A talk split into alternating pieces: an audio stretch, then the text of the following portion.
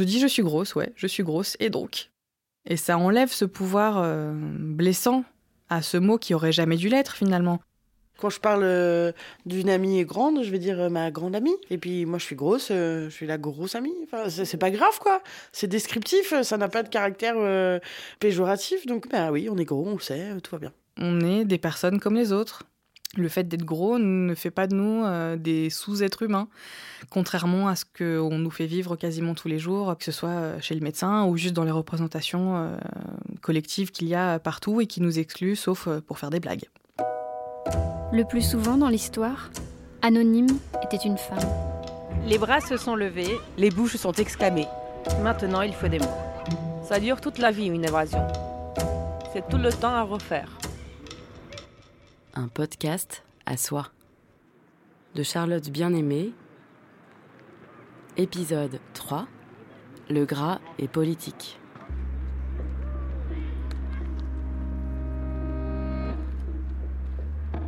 je me suis toujours trouvée trop grosse. Au collège, je me souviens, je cachais mes fesses sous des t-shirts longs. Je les détestais. Elles me paraissaient disproportionnées. Pourtant, j'étais mince. Aujourd'hui, j'ai toujours un corps dans la norme, mais j'ai souvent envie de maigrir. Je réfléchis à mon alimentation, je veux faire attention. Pas seulement pour me sentir bien, mais pour changer, pour mincir. C'est quelque chose de très présent.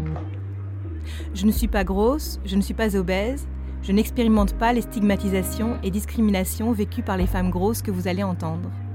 Je suis privilégiée. Mais leurs récits m'ont fait réaliser que tout en étant bien consciente de la pression sociale exercée sur le corps des femmes, j'en étais encore prisonnière. Ce podcast à soi interroge tout cela. Des normes qui pèsent sur nous toutes, à la haine et la peur des corps gros. Une peur qui commence très tôt, puisque la plupart des femmes que j'ai rencontrées ont été mises au régime dès l'enfance, comme Olga, 28 ans.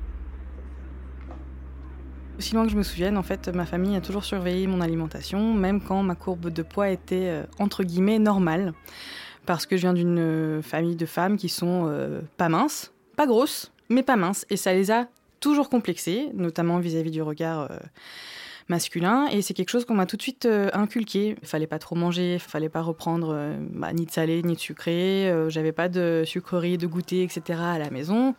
Il y a pas très longtemps, ma mère m'a raconté de manière mais totalement décontractée que à 4 ans, j'ai pris un bout de pain dans la corbeille sur la table, je l'ai regardé, je l'ai reposé et je me suis mise à pleurer.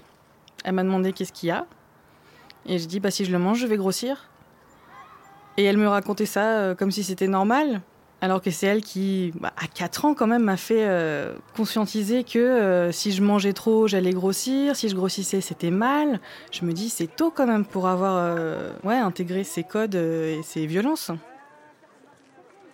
J'avais des joues, un visage un peu rond, j'étais un petit peu potelée, mais voilà, j'étais juste pas filiforme, mais ça faisait peur, quoi.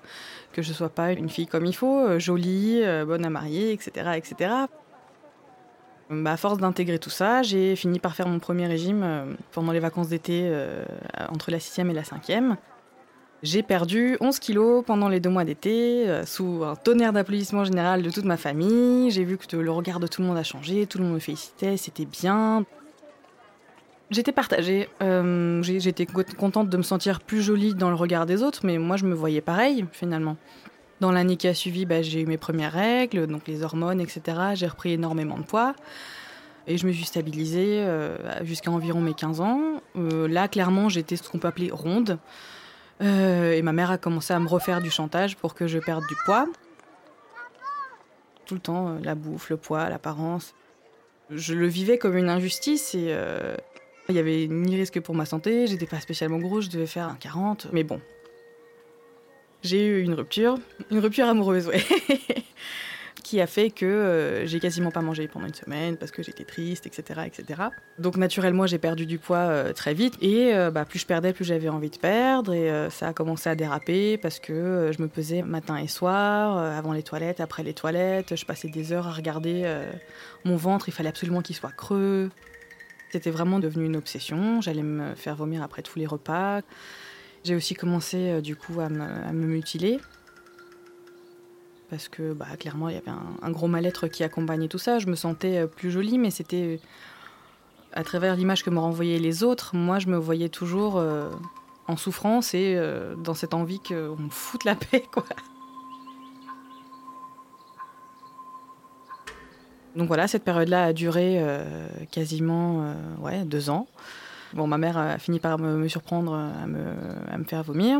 Elle m'a emmené voir une psy et euh, j'y suis allée deux fois. Et la perspective d'y retourner m'a tellement traumatisée parce que j'ai vraiment détesté ça que euh, les choses se sont un peu faites d'elles-mêmes. Quoi. Il y avait ça, il y avait le, bac qui approchait, etc. Je me suis un petit peu détendue. Peut-être que je commençais à développer une sorte de colère vis-à-vis de tout ça.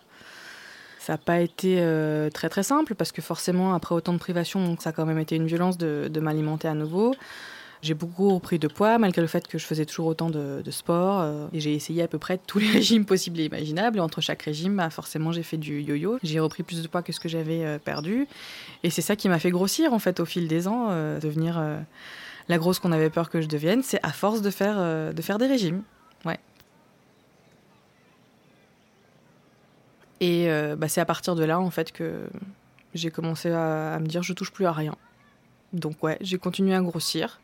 Et une fois que j'ai passé la barre des 100 kilos, euh, finalement, ça a été euh, une libération. Je me souviens qu'un médecin m'avait dit qu'il fallait surtout pas, hein, tant qu'on reste en dessous, ça va. Alors que j'étais déjà grosse et déjà avec un IMC qui dépassait entre guillemets la norme. voilà, j'ai dépassé ces 100 kilos et je me suis dit, ça y est, enfin, je suis la grosse que vous aviez peur que je devienne. Maintenant, est-ce qu'on peut passer à autre chose?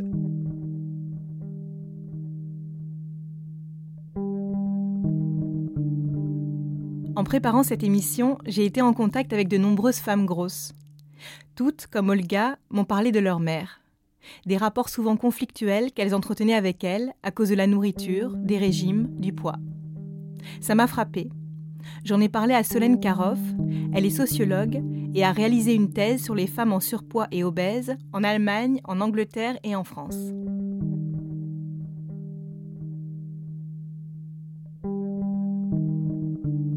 Faut se rappeler quand même que ce sont les mères qui s'occupent principalement des pratiques alimentaires des enfants et des pratiques de santé des enfants. Et euh, du coup, les mères, en fait, retraduisent parfois leur propre insatisfaction corporelle. Et du coup, elles vont euh, contrôler aussi, effectivement, l'alimentation de leurs filles ou essayer de les mettre au régime lorsqu'elles vont prendre un peu de poids, par exemple. Et ça, c'est vrai que c'est quelque chose qui peut être assez euh, dramatique, puisque du coup, ça va justement conduire à un contrôle de l'alimentation de l'enfant, qui à un moment donné, soit va complètement lâcher prise et, du coup prendre beaucoup de poids, un peu en contrepoint de ce contrôle permanent, soit au contraire essayer de continuer ce contrôle et euh, entrer dans des régimes permanents avec tous les, toutes les conséquences néfastes que ça peut avoir. Même bébé, hein, il y a des mères qui peuvent être très contrôlantes sur ce que, ce que le bébé va, va boire, par exemple, parce qu'elles veulent pas qu'il grossisse trop. Mais ça, il faut vraiment comprendre que c'est un comportement qui traduit les normes sociales.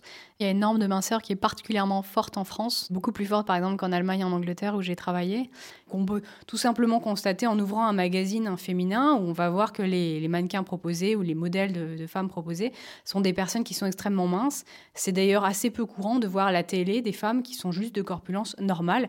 Donc il y a quand même une question qui se pose en termes de genre, là, euh, en termes de normes esthétiques et sociales, qui différencie vraiment les hommes et les femmes sur cette question et qui a des conséquences euh, importantes, puisque justement, notamment, ce sont les femmes qui font beaucoup plus de régimes que les hommes et qui sont beaucoup plus insatisfaites sur leur rapport au corps et leur rapport à la corpulence et qui veulent beaucoup plus que les hommes euh, maigrir.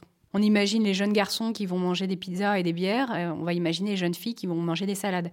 Je trouve que c'est très caricatural, mais c'est très révélateur de notre société où on va trouver normal qu'une fille mange de la salade et dise non, non, j'ai pas faim, je vais pas manger de burger, alors qu'on va considérer qu'un homme doit manger de la viande, doit manger euh, des aliments euh, solides, doit manger euh, beaucoup, doit manger gras, ou en tout cas, sans même considérer qu'il doit le faire, on va considérer que c'est moins grave s'il le fait. Alors qu'on imagine assez peu une jeune fille de 18 ans dans un rapport de séduction, on l'imagine assez peu manger un énorme burger avec une énorme pinte de bière. Et euh, voilà, ça va pas correspondre en fait à l'idéal de la féminité qui existe dans notre société, où les femmes euh, doivent faire, euh, doivent se contrôler, doivent aussi contrôler leur corporalité. Elle doit aussi être moins, moins bruyante, euh, moins expansive, euh, prendre moins de place. Donc c'est vrai que dans l'espace public, une femme qui est très grosse, euh, elle prend beaucoup de place, elle est très visible. Et ça, c'est quelque chose qui est assez mal vu. un homme a beaucoup plus de place dans l'espace public de manière générale. Il a plus le droit, on, l'écoute plus, il a plus le droit d'interrompre quelqu'un qui parle, plus le droit de s'exprimer, d'être bruyant, d'avoir des comportements visibles. Et du coup, un homme qui est en surpoids, il a... Voilà, il, bon, bah, il est visible, certes, mais finalement C'est moins choquant chez, lui.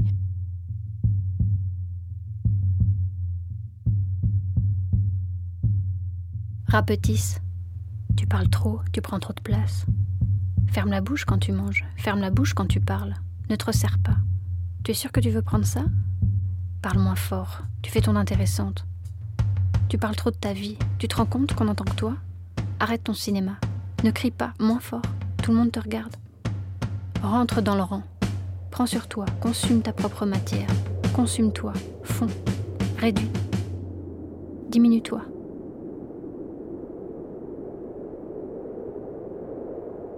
Ce texte a été écrit par Lucie. Elle me l'a confié comme un trésor.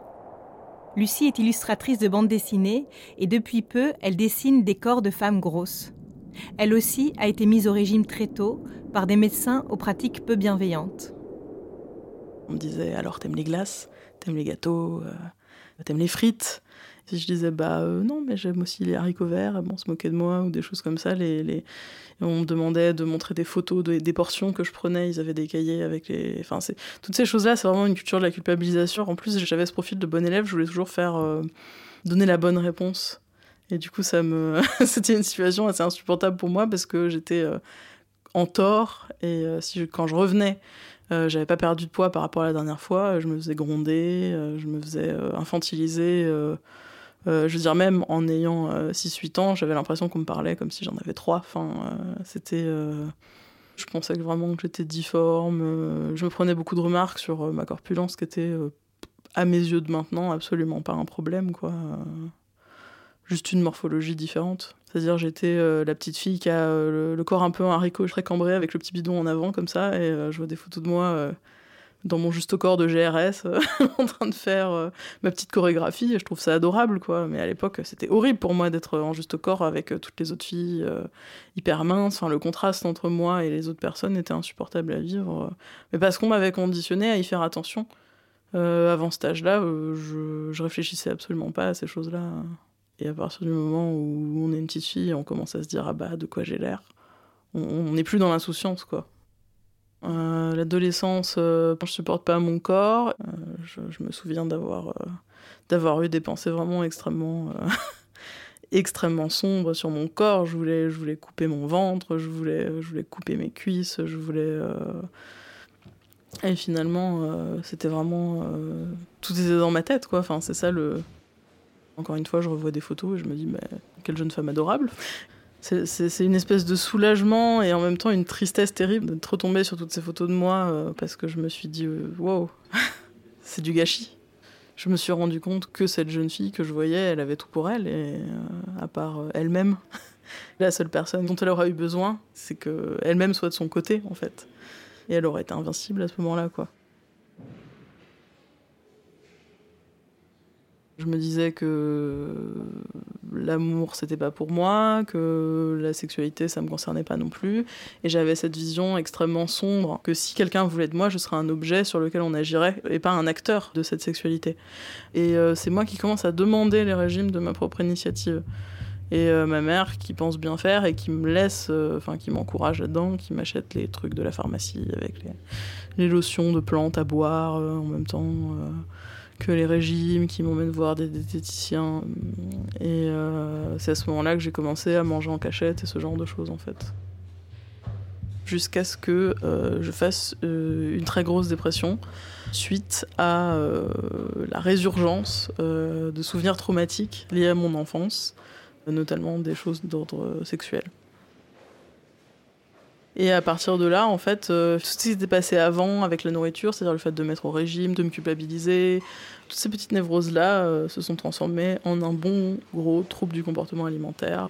J'ai fait de l'hyperphagie, du coup je me suis mise à manger euh, pour juste survivre à ce que j'avais dans la tête en permanence.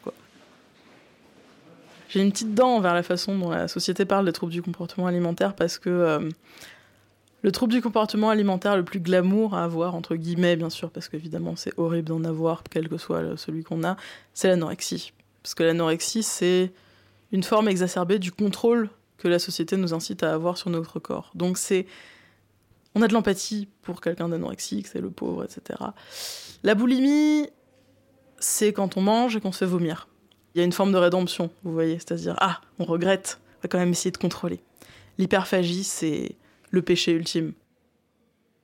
On mange, juste on mange en fait. On mange dans des, dans des quantités extrêmes. Moi, c'était surtout euh, le fromage, le pain, les pâtes, ce genre de choses. J'avais des fixettes sur certains aliments, j'allais au supermarché, j'étais vraiment comme un zombie, je pouvais pas faire autrement. C'est vraiment psychologique, mais ça fonctionne exactement comme une addiction. On va pouvoir faire autre chose tant qu'on n'a pas fait sa crise, tant qu'on n'a pas mangé. Euh, on, on va anticiper qu'est-ce que je vais manger, il va falloir que j'aille acheter ça et que je le mange, etc. Et du coup, c'est à ce moment-là que j'ai pris un certain nombre de kilos et je suis rentrée dans l'obésité. Ça y est, j'ai été grosse. J'avais atteint le point de non-retour, le, terrible destin qu'on me prédisait depuis l'enfance, la chose à éviter à tout prix. Et, à ce moment-là, je me suis rendu compte qu'en fait, j'étais toujours en vie et que j'étais toujours une personne et que j'avais toujours des amis et que j'avais toujours une sexualité et que j'étais toujours intéressante et, peut-être le problème c'était pas moi et c'est là où en fait j'ai commencé à aller sur internet et à me renseigner un peu sur, euh, sur ce qu'était la grossophobie.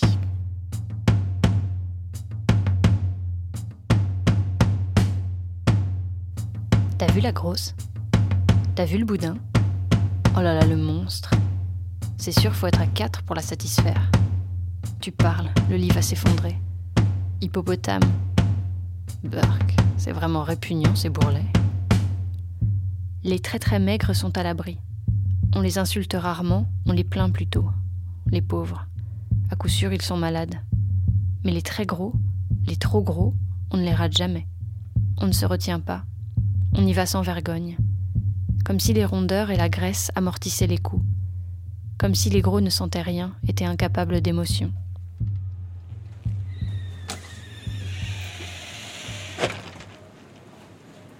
Anne Zamberlan a écrit ces lignes en 1994.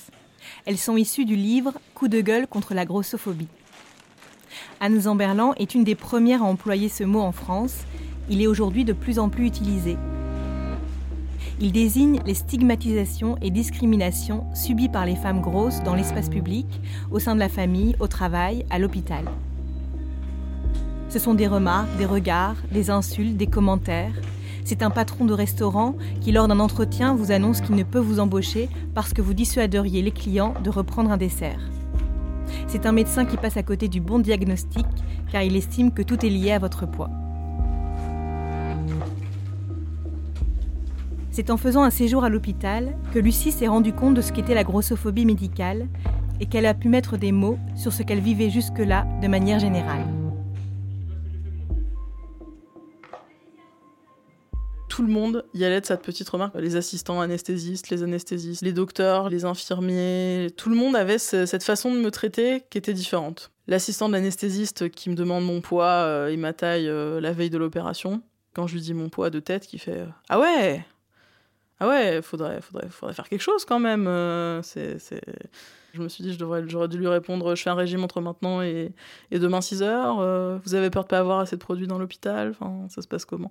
Un autre problème aussi, je me suis rendu compte, les, beaucoup d'infirmiers euh, prenaient pas la peine d'aller chercher le brassard qui correspondait à ma taille de bras, à mon tour de bras. Que le brassard faisait à peine le tour de mon bras. On me demandait de le tenir. Du coup, quand ils gonflaient le brassard pour prendre la tension, ça faisait une tension anormalement élevée. Et eux, ils se disent Ah, bah c'est normal, elle est grosse, elle a forcément une tension élevée. Et ça fait des, relevés qui sont complètement faux, en fait. Euh, j'ai eu droit, on m'a demandé si j'avais une bas contention, c'est-à-dire assumer que j'ai des problèmes circulatoires euh, parce que j'étais grosse alors que j'en avais aucun. La nourriture d'hôpital, bon, euh, je pense que tout le monde est au courant, c'est pas génial. D'office, en fait, on a coché la case diététique ou léger, alors que j'avais absolument rien demandé les personnes se sont dit, elle est grosse, on va lui mettre le régime diète, quoi, tant qu'à faire. Euh. on m'a donné des vêtements d'hôpital qui n'étaient pas à ma taille. C'est plein de, micro-agressions, en fait, qui font qu'on se sent extrêmement mal, quoi.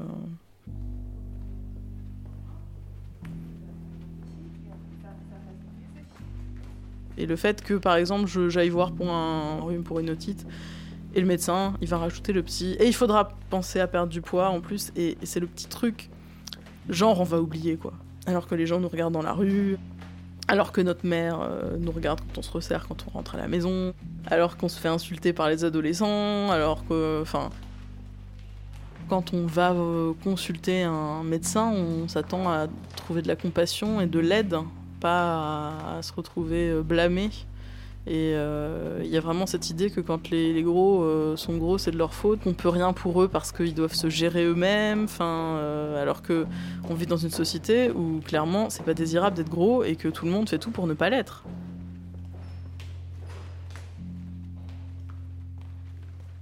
Ça m'amuse pas particulièrement euh, de devoir commander euh, mes vêtements sur internet ou euh, les chercher ailleurs que dans des boutiques. Ça m'amuse pas particulièrement euh, d'avoir peur à chaque fois que je prends rendez-vous avec un médecin, de me poser des questions sur euh, si une chaise va se casser ou pas quand je m'assois dessus. Personne n'a envie de ça, c'est absolument pas. Donc dire que les gens le font parce qu'ils le veulent ou parce qu'ils peuvent pas se contrôler, et encore une fois, ben, le fait de ne pas pouvoir se contrôler, ça peut être une- un trouble psychique, donc c'est toujours pas de la faute de la personne. quoi. C'est cette moralité super étrange euh, associée à, à l'apparence physique. Parce qu'il y a plein de personnes minces qui ont un comportement autodestructeur ou quoi que ce soit, et on ne va pas leur faire de remarques. Une place ou deux places dans les avions pour les passagers obèses. Air France, bien qu'ayant déjà été condamné pour avoir fait payer double tarif à un obèse, remet ça. La compagnie aérienne veut faire payer double fauteuil aux passagers obèses, quitte à leur rembourser, si l'avion n'était pas plein, la place supplémentaire. Cela choque. Et bien pourtant, je considère qu'Air France a raison. En effet, il faut distinguer dans notre vie collective ceux qui sont 100% victimes d'un handicap et ceux qui peuvent avoir une part de responsabilité. Il y a des obèses qui le sont à leur corps défendant. C'est génétique, c'est une maladie. Ils ne peuvent pas faire autrement. Et puis il y a ceux qui payent le prix, en étant obèses, ben, de comportements alimentaires dérégulés, d'un manque de volonté, d'un manque de violence qu'on se fait à soi-même pour que son personnage, son individu, son corps ne crée pas des problèmes à la collectivité, notamment dans les transports en commun. Comment distinguer l'obésité subie de l'obésité dont on est responsable? Ce n'est pas évident et cette polémique ne fera peut-être pas avancer cette connaissance. Mais il faut que notre société puisse regarder en face ce qui relève de l'état de victime, on a subi quelque chose et la collectivité est solidaire, et ce qui relève de l'état de responsable. On a des difficultés, mais on en est responsable parce qu'on n'a pas su, par son manque de volonté, eh échapper à cette fatalité. On a eu ce débat dans ce pays sur les fumeurs, l'aura-t-on, sur ceux qui, par dérégulation de leur régime alimentaire, sont obèses. Cet édito de Christophe Barbier, directeur de la rédaction de l'Express, a fait réagir de nombreux militants et militantes anti-grossophobie. Parmi elles, Daria Marx. Ah Voilà C'est maintenant qu'on arrive Tout le monde s'est fait engueuler. Tu t'es perdu 35 ans, banlieusarde, grosse, blonde, énervée, comme elle se définit sur son blog. Ils nous regardaient à fond, tu vois. Et il y en a une qui est sortie du groupe, qui a- nous a laissé marcher. Et Excusez-moi, je cherche une bande de grosses, vous pas vues Elles sont, elles sont pas là Il y a un an, elle a fondé avec Eva le collectif Gras Politique pour faire changer les mentalités, lutter contre les discriminations et politiser le combat. On n'est pas là pour dire qu'être gros c'est bien ou qu'être gros c'est pas un danger, qu'il n'y a pas de comorbidités qui vont avec l'obésité. C'est pas du tout ça qu'on défend. On dit juste que tous les gros ne souffrent pas de toutes les comorbidités liées à l'obésité et que les gros doivent être euh, embauchés, soignés, euh, logés, euh, considérés comme des citoyens normaux.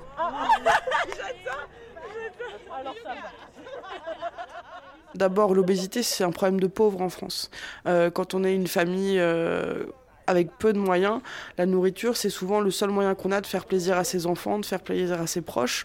Donc il peut y avoir ce rapport à la nourriture. Il y a aussi le fait que quand on a deux parents qui travaillent ou qui ont de très petits moyens, c'est beaucoup plus euh, sympa d'acheter des plats tout près qui goûtent bon, même s'ils sont pas bons pour vous. Et donc c'est beaucoup plus simple de faire ça que d'aller euh, au marché bio acheter, euh, enfin à Paris, le cours du poivron bio, il est à 4,99 le kilo. Quoi. Quand tu es au RSA, t'achètes pas un kilo de poivron à 4,99, t'achètes 20 nuggets de poulet à 1,20€. Quoi. Eva et Daria sont féministes. Elles ont voulu que leur collectif le soit aussi. Parce que les femmes grosses sont à l'intersection de deux formes de discrimination, le sexisme et la grossophobie. Une femme grosse doit en faire plus. Elle doit obligatoirement rentrer dans des canons d'hyper-féminité. Sinon, elle sera pas regardée. Donc, il faut qu'elle mette euh, ses seins en avant parce qu'elle elle, est censée avoir des gros seins puisqu'elle est grosse. Il faut qu'elle soit très féminine. On a l'image de la grosse pin-up un peu. Et elle, elle est un peu une grosse acceptable. Une grosse, elle peut pas être euh, un peu à genre, sans genre dans son expression, dans la manière de s'habiller. Si moi, aujourd'hui, je mets juste un jean et un vague t-shirt, on va me dire, oh là là, tu pourrais faire un effort déjà que t'es grosse, euh, fais un effort. Euh, mais en fait, euh, non. Pourquoi? Alors que sur une personne mince, on dirait Oh là là, un rien l'habille, elle est délicieuse. moi, j'ai pas le droit de pas m'habiller parce qu'aux yeux de la société, je passe pour une grosse souillon. Donc c'est extrêmement violent. Et puis, les femmes sont soumises, et ça, maintenant, on commence à le savoir, à un diktat de la beauté, de la minceur, de l'épilation, du maquillage, de la manière de d'être en société. Et chez les grosses, eh ben, tout grossit. Donc on est encore plus impacté par ce diktat. Et comme on, ne rentrera pas dans les cases euh, dans lesquelles on nous demande de, rentrer, on déborde de ces cases, euh, on, court derrière une image euh, fantasmée de la femme toute notre vie et on s'épuise à le faire, quoi. Oui, alors il y a eu une époque, c'était la Brandy à la Kate Moss, quelques années avant, c'était les supermodèles avec 90, 60, 90, mais il y, a toujours une injonction sur le corps de la femme. J'ai des amis euh, qui sont hyper normés ou, qui sortent un tout petit peu de la norme euh, et, pour qui c'est un calvaire absolu de vivre dans leur corps. quoi. Mais parce qu'elles ont beau tout faire pour courir après l'image euh, de la norme, elles arrivent jamais à y coller à 100%. Et alors moi, je suis grosse, donc j'y colle pas à 90%, mais elles y collent pas à 1%, et ce 1%, il est dramatique. quoi. Et c'est des gens qui sont en lutte avec eux-mêmes toute leur vie, qui surveillent tout ce qu'ils bouffent, vont prendre des compléments alimentaires, des coupes fins, des durées euh, qui vont se forcer à faire du sport même s'ils y trouvent aucun plaisir, euh, euh, qui vont adopter toutes les modes et qui seront toujours à la recherche d'eux-mêmes, quoi, et à la recherche de l'amour d'eux-mêmes. Et moi, je pense qu'il n'est pas dans la norme, l'amour de soi, et, je les plains beaucoup. Mais ça, à mon, à mon avis, c'est à décorréler un peu de la grossophobie parce que hum, toutes les femmes euh, subissent les injonctions, mais toutes les femmes ne subissent pas la grossophobie. La grossophobie, c'est une oppression particulière. Mesdames, mesdemoiselles, messieurs, luttez avec elle. Elle s'appelle Glitter Elles sont une petite dizaine à militer au sein du collectif Gras Politique. Parmi elles, Amandine. Look androgyne, voix douce, elle monte de temps en temps sur scène. Vous entendez la bande-son de son dernier numéro de burlesque dans lequel elle danse nue devant un miroir, puis s'habille au fur et à mesure de vêtements que les émissions télé de relooking déconseillent aux femmes grosses. faut d'abord assumer ses Le doré, le moulant, les shorts, les barésiles.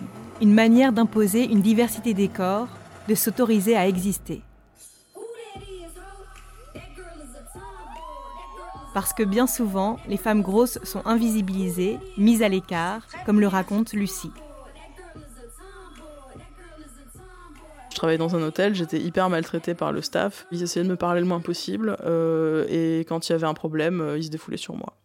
Et puis j'ai une collègue mince euh, qui est arrivée, puis d'un coup tout le monde était gentil avec elle, elle lui expliquait tous les trucs que moi on aurait dû m'expliquer pour, pour pas que j'apprenne sur le tas quoi. En gros, je tenais le bar dans un hôtel et je devais gérer les transats de la piscine attenante et apporter des consommations autour de la piscine et tout.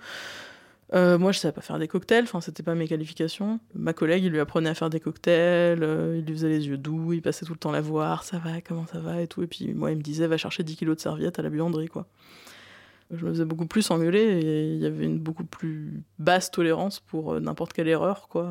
Parce que j'étais pas jolie, d'après leurs critères, quoi. Et je me suis rendu compte que sur la fiche du personnel, sous mon nom, ils avaient écrit bibendum, sous le sien, ils avaient écrit la viande.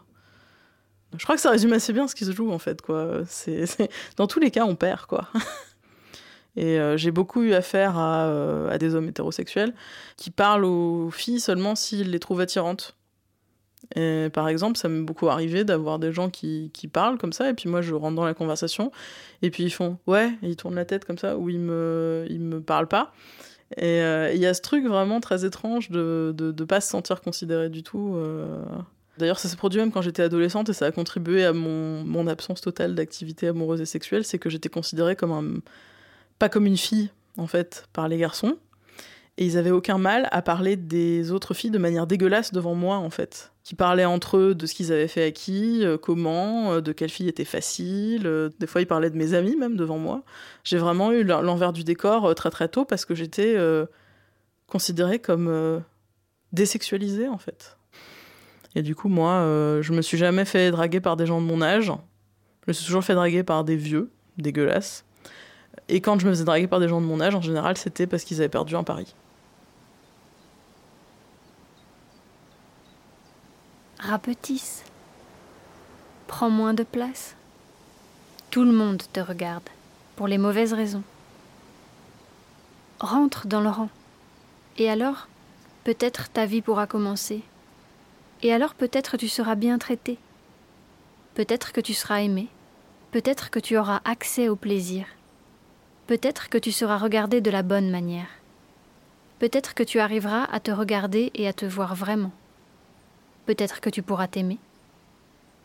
Peut-être. Olga a elle aussi expérimenté les discriminations sexistes et grossophobes. Je me suis retrouvée exclue du, marché, quoi. Parce que j'étais pas, j'étais pas jolie, parce que euh, pas mince, plus tard parce que ronde, aujourd'hui parce que grosse. Ça a aussi attiré euh, des prédateurs, notamment à 13 ans. euh, bah, mon premier copain, c'était une personne qui me disait qu'elle en avait 21, qui en avait en fait 27. En fait, bah, elle a repéré le, le mouton malade dans le troupeau, quoi. Comme j'avais euh, une, recherche de validation, de tendresse, cette personne a repéré cette faiblesse chez moi et s'en est servi pour me manipuler. On est sortis ensemble quelque temps. Il a beaucoup insisté euh, pour avoir des relations euh, sexuelles. J'ai cédé sur certaines choses, pas sur d'autres. Et puis j'ai rapidement vu que ça allait pas en fait, parce qu'il s'intéressait aussi à ma meilleure amie de l'époque qui avait juste un an de plus que moi. Donc là, j'ai compris que ça allait pas. Euh, donc j'ai réussi à m'en sortir euh, rapidement. C'est plus c'était une violence psychologique que, que physique, mais euh, c'est quand même très grave. Et c'était pas le seul. Après, c'était des expériences plus courtes, mais globalement, mes relations que j'ai eues avec les hommes plus tard, c'était beaucoup centré autour de ça. C'est qu'on me faisait une faveur en s'intéressant à moi, et du coup, il fallait que je sois le paillasson, quoi. C'est comme si le fait qu'ils s'intéressent à moi, c'était déjà suffisant. Ils avaient rien d'autre à faire pour euh, maintenir notre relation euh, à flot, et que c'était à moi de faire tout le boulot, d'être jolie, d'être séduisante, euh, de faire la conversation, de faire le programme, de faire le ménage, enfin de tout faire en fait. Parce que bon, il me faisait quand même la faveur de s'intéresser à moi alors que j'étais un gros tas, quoi. Il y a eu ça, et puis bah, plus tard, il y a aussi eu les adorateurs du gras, qui ont ce fameux discours euh, Ah, bah ça, c'est une vraie femme, une vraie femme avec des formes, ou euh, je préfère les grosses fesses, ce genre de, de discours-là. Et euh, pour moi, c'est tout aussi violent, en fait, parce que ça me, ça me ramène toujours à ma condition de grosse. Je suis que ça. Ils peuvent pas s'empêcher de faire la remarque, ils peuvent pas être juste avec nous, il faut qu'ils le disent. Ce qui pose aussi problème avec ça, c'est que souvent ces hommes-là vont prendre des femmes euh, grosses comme, euh, comme maîtresses, mais euh, ils vont plutôt s'afficher en public avec, des minces parce que bon, ils ont pas envie de passer pour des pervers parce que comment on peut aimer le gras? Je me suis coupée des relations avec les hommes pendant ouais, quasiment 4 ans parce que j'avais pas envie de faire face ni au rejet parce que j'étais grosse, ni à l'objectivation. euh, j'avais plus la force quoi de, de dealer avec ça.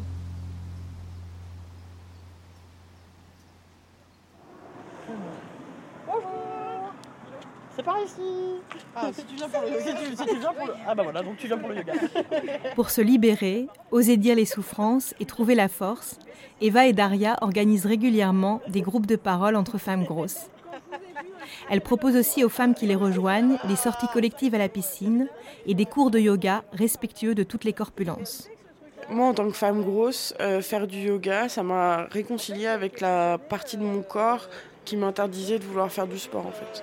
Depuis que je suis toute petite, dans tous les cours de PS, dans toutes les activités sportives, euh, bah, j'étais la grosse qu'on choisit en dernier dans les équipes. euh, j'étais la grosse à qui le prof de sport dit de faire euh, deux tours de piste de plus parce que je mérite bien de perdre un peu de gras. donc j'ai toujours été extrêmement stigmatisée, extrêmement discriminée dans toutes les activités sportives. Et là, je me rends compte que bah, mon corps il peut faire en fait. Malgré tout ce qu'on a voulu me dire, mon corps il peut faire. Et ça c'était extrêmement satisfaisant. Et euh, là aussi, euh, les gens se rendent pas compte que dire aux gens euh, fais du sport, mais les traiter comme des merdes quand ils vont en faire, eh ben, ça non plus, euh, ça aide pas à perdre du poids quoi. Mais ça participe à la grossophobie. Videz complètement les poumons. Et on va inspirer pour chanter. On nous a répété qu'on n'était pas capable, quoi. Et là, on se rend compte qu'on est capable.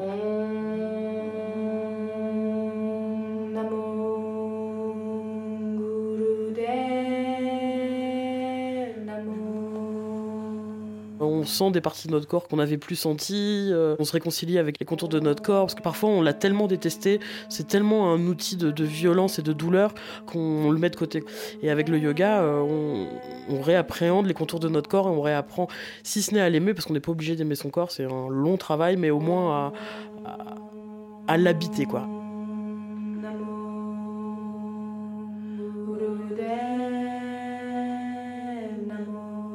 Moi, ça me blesse gravement quand j'entends une grosse me dire je m'autorise pas à. Et ça, moi, c'est plus jamais.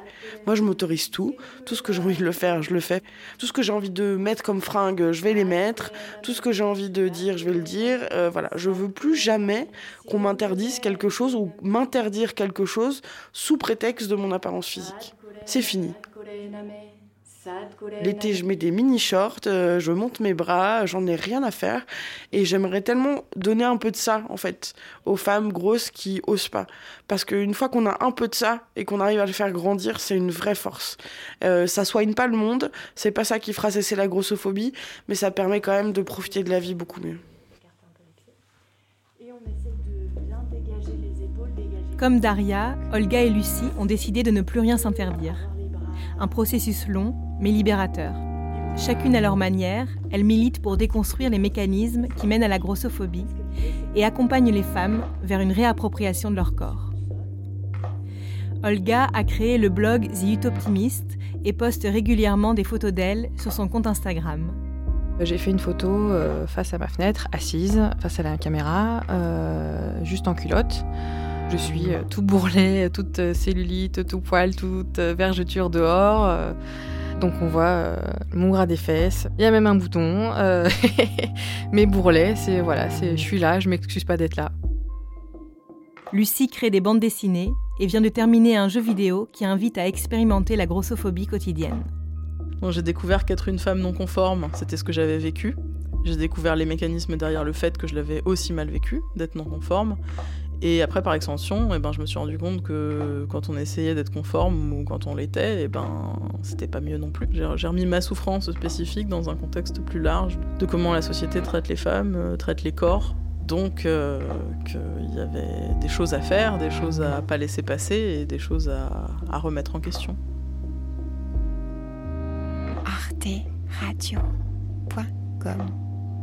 C'était un podcast à soi par Charlotte Bien-Aimée en partenariat avec le mensuel Cosette. On se retrouve le premier mercredi du mois de janvier pour un épisode consacré aux parentalités féministes.